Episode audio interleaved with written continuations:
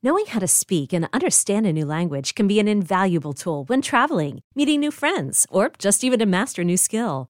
But it's not always simple when you're bogged down by textbooks and structure classes. That's why so many people trust Rosetta Stone. Rosetta Stone is the most trusted language learning program, available on desktop or as an app. It truly immerses you in the language you want to learn, like Spanish, French, Italian, Chinese, and more. You won't just be studying English translations. The Rosetta Stone intuitive process helps you pick up a language naturally, first with words, then phrases, then sentences. Don't put off learning that language. There's no better time than right now to get started. For a very limited time, listeners can get Rosetta Stone's lifetime membership for 50% off. Visit rosettastone.com slash rs10. That's 50% off unlimited access to 25 language courses for the rest of your life. Redeem your 50% off at rosettastone.com slash rs10 today.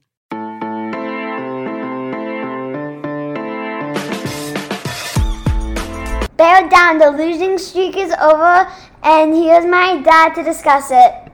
Thank you, Brielle. I uh, I told my daughter that she could do it when Arizona uh, broke its losing streak. Thankfully, she's not 18 years old at the time of this recording. so um, the losing streak is indeed over. Ends at 20 games with a victory over Cal. And before we get into anything, just kind of want to want to read some stats about what type of victory this was. So the first win since a 35 to 30 win over Colorado in 2019. Ironically, the last victory Arizona had when only scoring 10 points in a game was 10 to 9 over California in 2010. 13 points in the game is the lowest scoring game the Wildcats have played in since the 1992 Territorial Cup. The first half scoreless marked Arizona's defense's second first half shutout of the season. The last time it had a two shutout halves in a season was 2010. The 122 yards of total offense that the defense allowed was the first time under 200 yards in total offense in South Carolina State in 2012, the first conference opponent since Washington State in 2009, and the fewest yards allowed to anyone since Idaho in 2008, uh, which was 112. 28 rushing yards for Cal, fewest allowed in a game.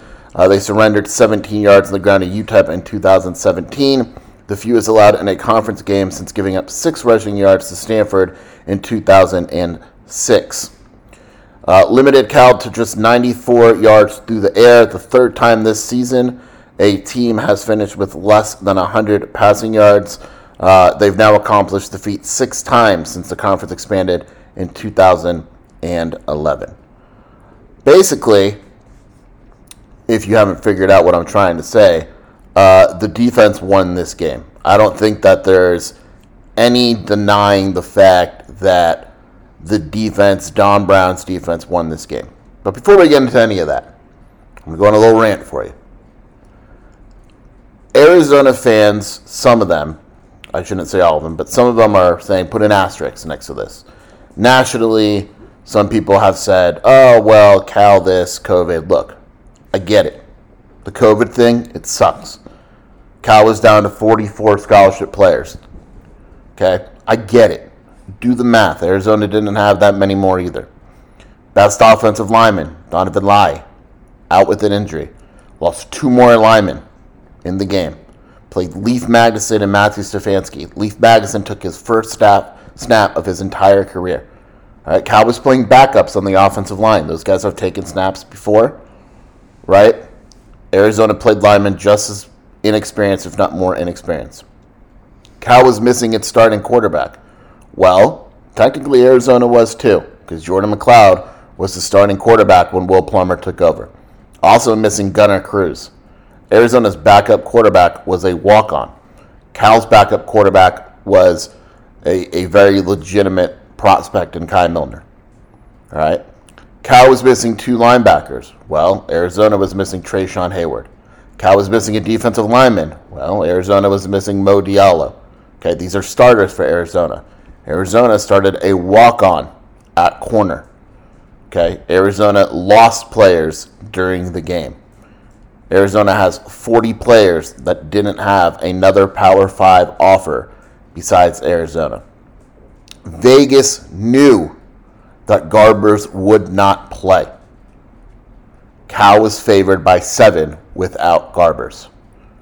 So spare me the Cal excuses. Cal was supposed to win this game. Vegas said it, people said it, it doesn't matter.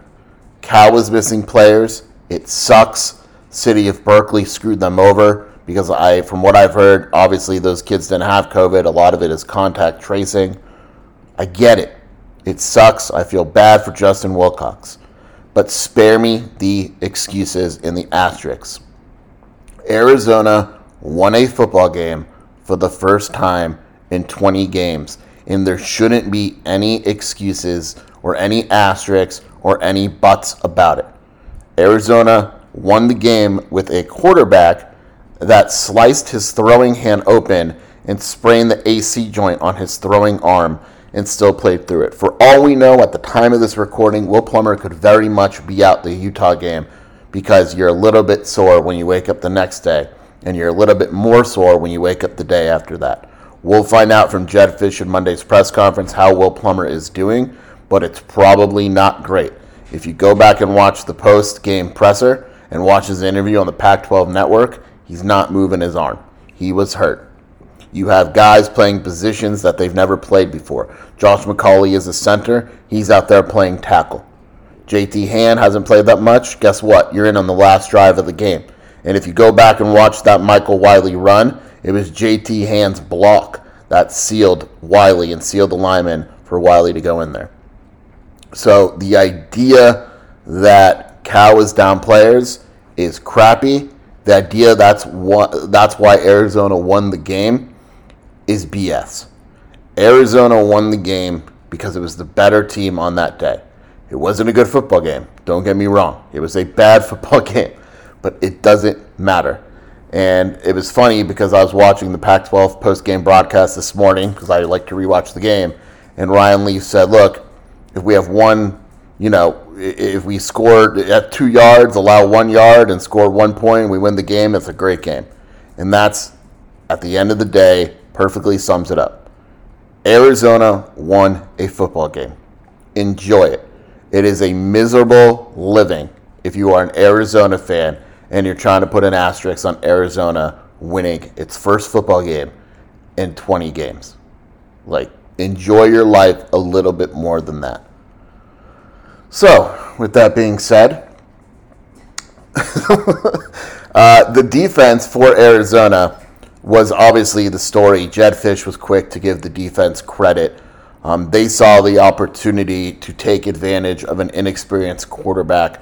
But the real thing to me was the way that they stopped the run. Cal had been running the ball, and I know that here comes the caveat oh, offensive lineman, all that. But Cal had been running the ball very effectively. This is a team that was playing pretty good football coming into this game, and Arizona took away um, the run game completely. And it basically said, we're going to play the run we're gonna, you know, play one on one in the passing game, and if Ryan Glover can beat us in the passing game, so be it. And he couldn't. He missed a few passes that actually Cal could have had big plays because of the man-to-man island coverage that Arizona was putting forth.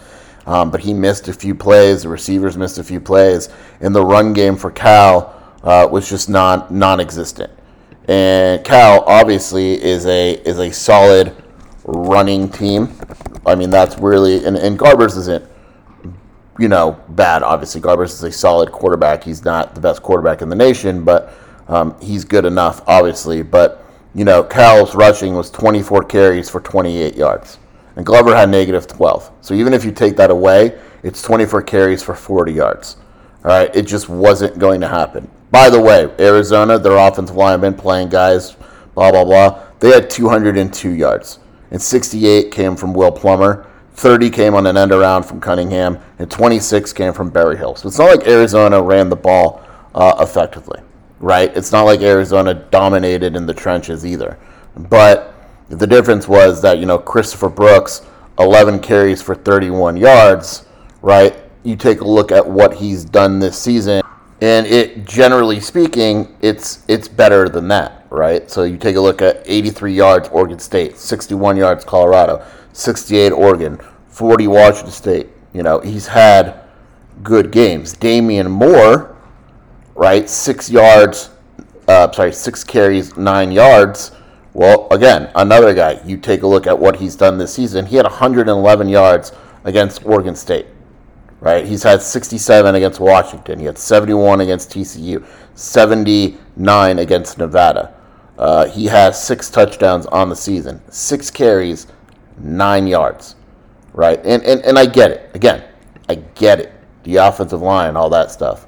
But for Arizona to be able to do that defensively is extremely impressive.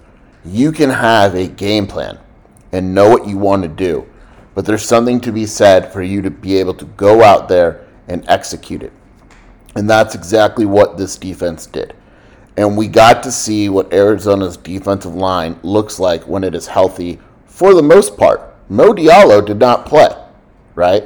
A um, couple guys stood out. Kyon Barrs is obviously really good. Two and a half sacks. Um, he had the play that I think he's going to want back where he punched the Cal player in the, uh, the private parts. I'm curious if the Pac 12 addresses that. I'm assuming Cal's going to send in a video um, on that play. But with that being said, um, it's, you know, when he plays, Arizona's defense is clearly better. I've been saying for a long time that I think Trevon Mason is an NFL player, and every week he shows why I say that. I think he is an NFL player. I'm not saying he's going to get drafted in the third round, but if Roy Lopez can make it in the NFL, I believe Trevon Mason can as well.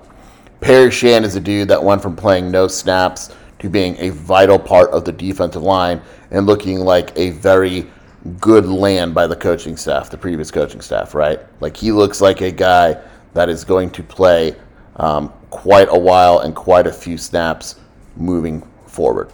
Jalen Harris has been great. He is as fast as a defensive lineman gets. Um, he is he's playing an insane amount of snaps, probably too many, but when he's good, he's good, and you can't really take him out of there. Um, and he's played great.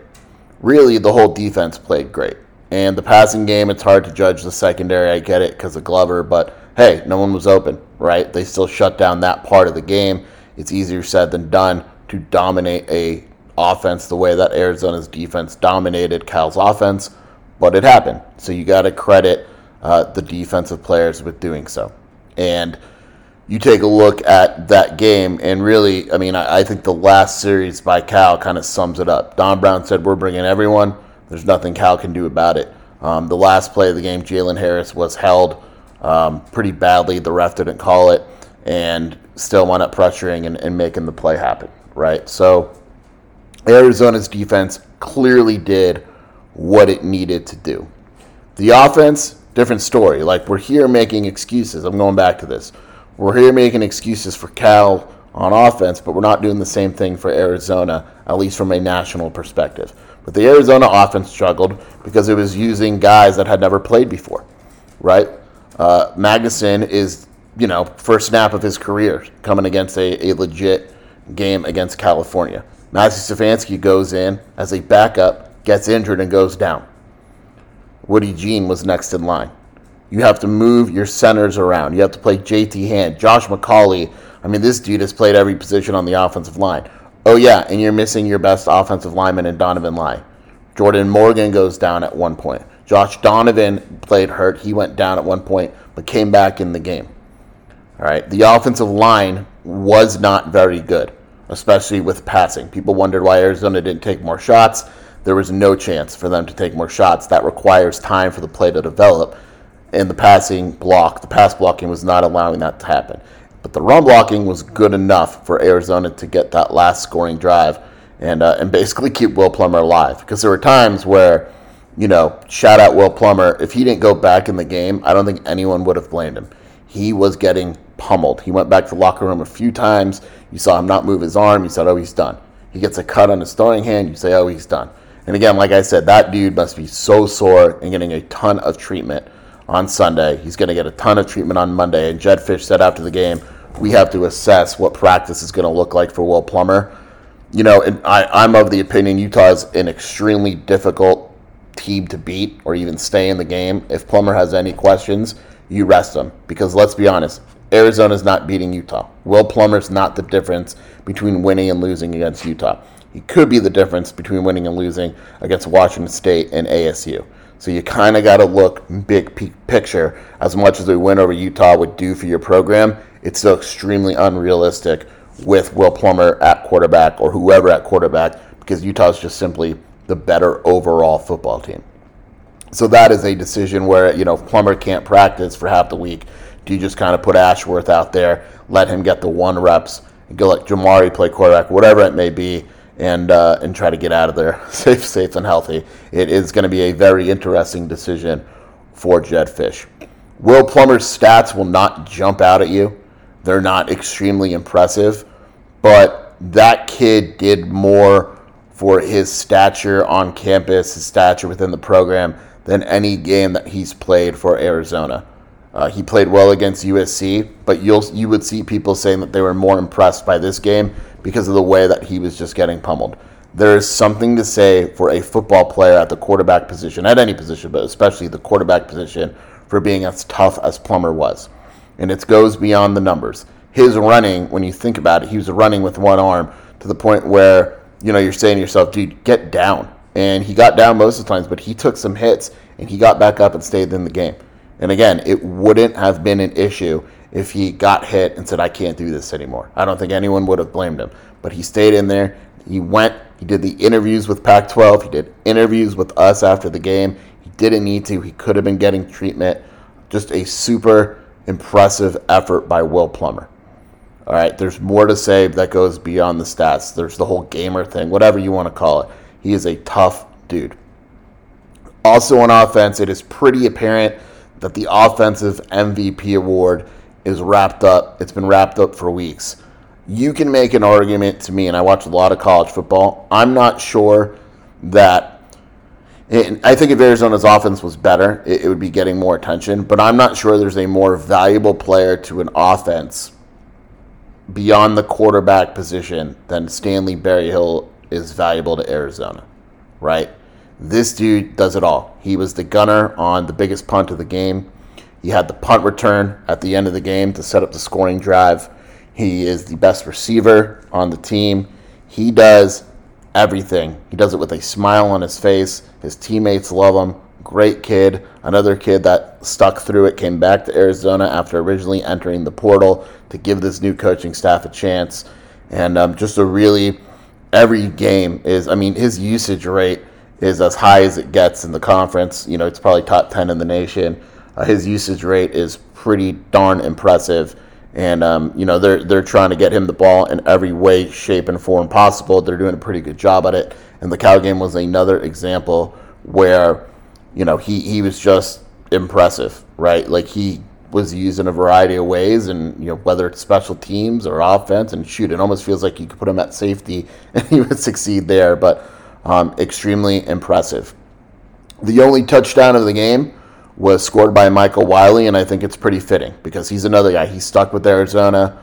Um, you know, Drake Anderson beat him out at one point. He had the fumble issues early in the season where he got kind of fell a little bit in the depth chart. Jalen John, Rocker, those guys getting carries. But when it came time to, to get the touchdown, the coaching staff chose Michael Wiley, and he succeeded and he's one of these guys that was recruited by the previous staff. Again, was through some tough times, but stuck with Arizona, and so he was one of those guys where it's kind of cool to see, um, you know, him getting that last touchdown and the excitement and all that. So really, you know, it, it's it wasn't a fun game to watch. Like when you're watching it, you're not going, "Oh man, this game is awesome." No, you're saying this is one of the worst games.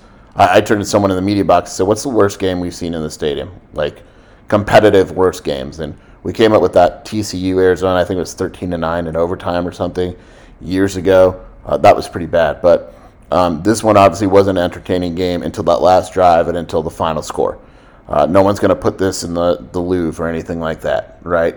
but uh, Arizona won the game. And what does this do for the program moving forward?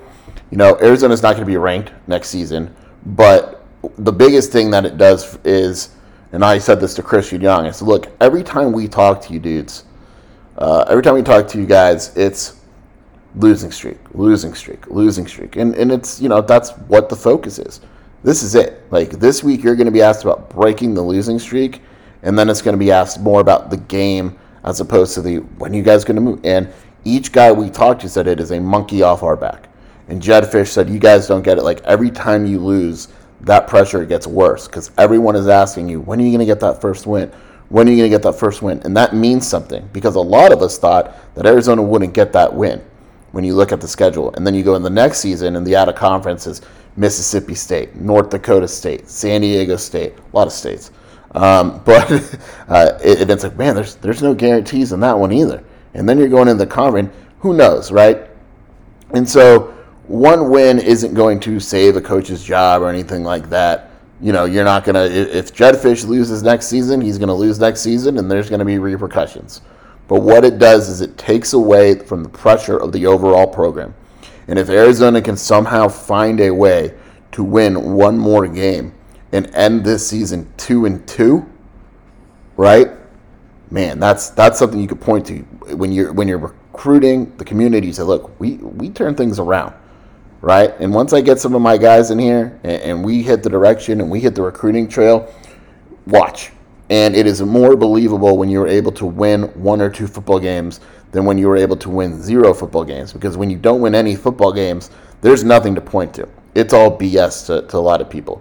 We're going to turn things around. It's like, well, yeah, show me it, prove it. I don't believe you. Well, now you can kind of believe it. Like, look, look what we did. We beat this team.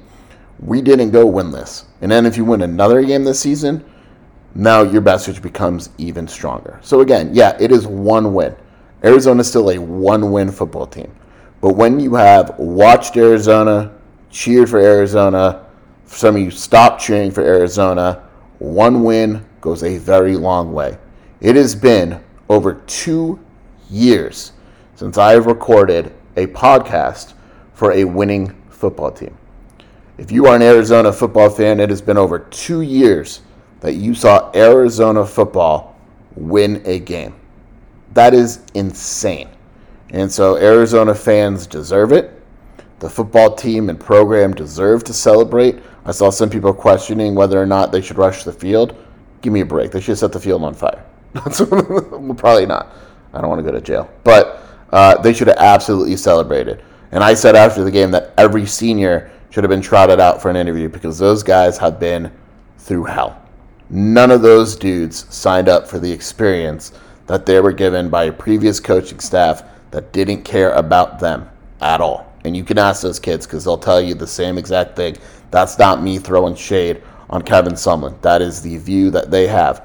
That they went from a coaching staff that didn't care about him to a coaching staff that only cares about him. And there's a very big difference. When Stanley Berryhill turns to Jedd Fisch and gives him a game ball, it's not BS. It is meaningful. And I don't know if Jedd Fisch is the guy for the job. We're going to find out. One win is very likely not to change anyone's opinion, and I completely get that, and there's still plenty to be seen. It is only one win, but it is a heck of a win. It deserves to be celebrated, and Arizona deserves credit for it.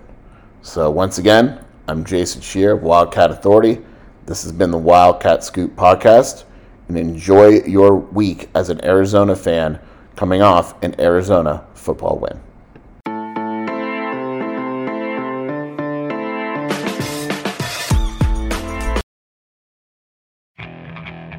Okay, picture this. It's Friday afternoon when a thought hits you. I can waste another weekend doing the same old whatever, or I can conquer it. I can hop into my all new Hyundai Santa Fe and hit the road. Any road. The steeper, the better. Because my all new Santa Fe is available with H track, all wheel drive, so I can hit the trail without a worry in the world. Heck, with three rows and best in class rear cargo space, I can pack the whole family in with all our gear. We've got available dual wireless charging for our phones, so we'll never lose touch with civilization, and we won't lose touch with the primordial power of Mother Earth. So, which is it? Waste the weekend or do something a little more epic? And conquer it in the all new Hyundai Santa Fe. Visit HyundaiUSA.com or call 562 for more details. Hyundai, there's joy in every journey.